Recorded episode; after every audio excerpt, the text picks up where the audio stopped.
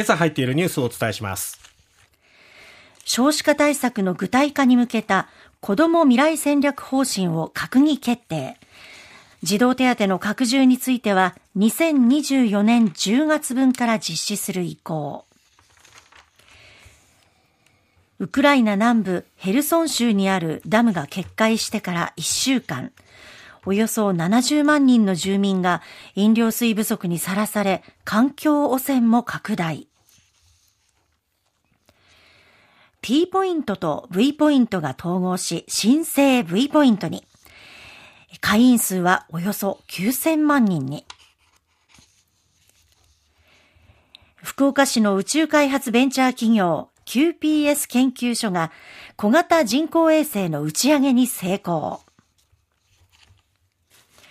長崎市の爆心地公園で公園内に備えられていた千羽鶴や花が燃やされる。警察は県職員の男を現行犯逮捕。昨日の夕方、岸田総理が会見を開きました。次元の異なる少子化対策の実現に向けた子ども未来戦略方針を閣議決定して、まあ、その後ということで行われた会見でした。はいえー、2030年代に入るまでが少子化傾向を反転できるかどうかのラストチャンスだと岸田総理は述べまして、この子ども未来戦略方針にかける思いというものをまあ語りました。うんはい、その中で柱となっていくのが、まあ、年3兆円台半ばとする追加予算の確保をめぐって、歳出改革などの取り組みを徹底することにより実質的に追加負担を生じさせないことを目指す方針は揺るぎないというふうに強調しまして、なるべく国民への負担はさせないということを明らかにして、はい、まあこの少子化対策を進めていくということでした。で、目玉となるのが児童手当の拡充ですけれども、所得制限を撤廃し、支給対象を中学生までから高校生年代までというふうに拡大することになっています。はい、第1子と第2子の支給額は0歳から3歳未満が月1万5千円、3歳以降高校生までは月1万円、第3子以降は0歳から高校生年代まで全て月3万円とするということです。うん、ただ、まあ、財源などに関しては、え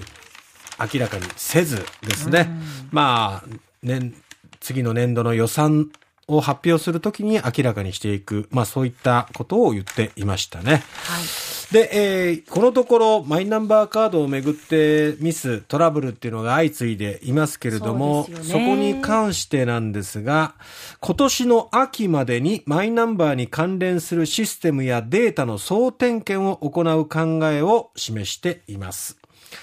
ただ、昨日もですね、マイナンバーカードと健康保険証を一体化したマイナ保険証で別人の情報が誤って紐付けられた事例が2022年12月から、昨年の12月から今年の5月22日までに60件あったと発表しました。で、このうち4件で他人の薬剤情報などが閲覧されていたと。いうことで、ご登録はこれで合計7372件となっております。そして気になるところが、あの、解散があるのかどうかっていうところだったわけなんですけれども、ねまあ、記者からの質問に対して答える形となりましたが、解散踏み切るのかどうか、いつが適切なのか初版の情勢を総合して判断していくと述べまして、えー、解散があるかどうかっていうところは、含みを持たせる形、うん、解散はないっていうふうな否定はなかったということですね。でね。でも、今まではね、うん、今は考えていないっていう言い方だったのが、ちょっと踏み込んだ感じなのかな。だからこのあたりは内閣不信任案を出すかどうかっていうことで、注目されている立民への動きを牽制するような狙いがあるのかなということですね。まあ、その、えー、実際に内閣不信任が出されるのかどうか、そして岸田総理が解散に踏み切るのかどうかっていうのは、この会期末が21日までですけども、それまでにあるのかどうかというのがね、ちょっと注目ですね。さて、えー、ウクライナですけれども、えー、ヘルソン州のカホフカ水力発電所ダムが決壊して、昨日で1週間となりました。RBC ウクライナ通信によると、この1週間でダムの水の72%が流出したと。で、ヘルソン州では12日現在で46の集落が、えー、と南部のミコライウ州でも31の集落がそれぞれ浸水しているということなんです。えー、2つの州では合計12人の死亡が確認され40人以上が行方不明となっているということです。えそしてロシア軍が占領地域の防衛を優先させているこう可能性があるということで、ボランティアらがなかなか街に近づけない、被害状況もなかなか把握進んでいないと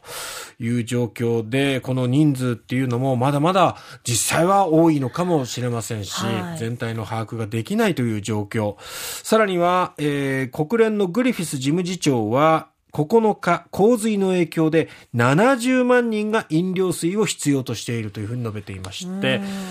水が足りないっていうのはこれ死活問題ですよね。そうですよね。一刻も早く、えー、もう世界中の国際的なこう支援の手がね、はい、そこに差し伸べられるといいんですが、なかなかその把握もできないっていうのが難しいところです。あと世界保健機関は浸水で衛生状況が悪化したことによってコレラとか腸チフス、そしてネズミが媒介する感染症の流行に懸念を示したと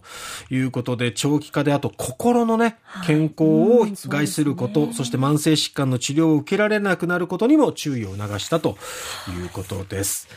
さあ、そして、えー、T ポイントと V ポイント統合ということで、伝え書店などを展開するカルチャーコンビニエンスクラブと三井住友フィナンシャルグループが来年春をめどに統合するということです。そして新たな名称は V ポイントにするということで、T ポイントという名称はさようならということになります。ただ、色使いが青と黄色ということで、ああまあ、T ポイントのらしさっていうのはそこに受け継がれるのかな。これを合わせることによって会員数は単純合算ではありますが、国内最大級のおよそ9000万人になるということです。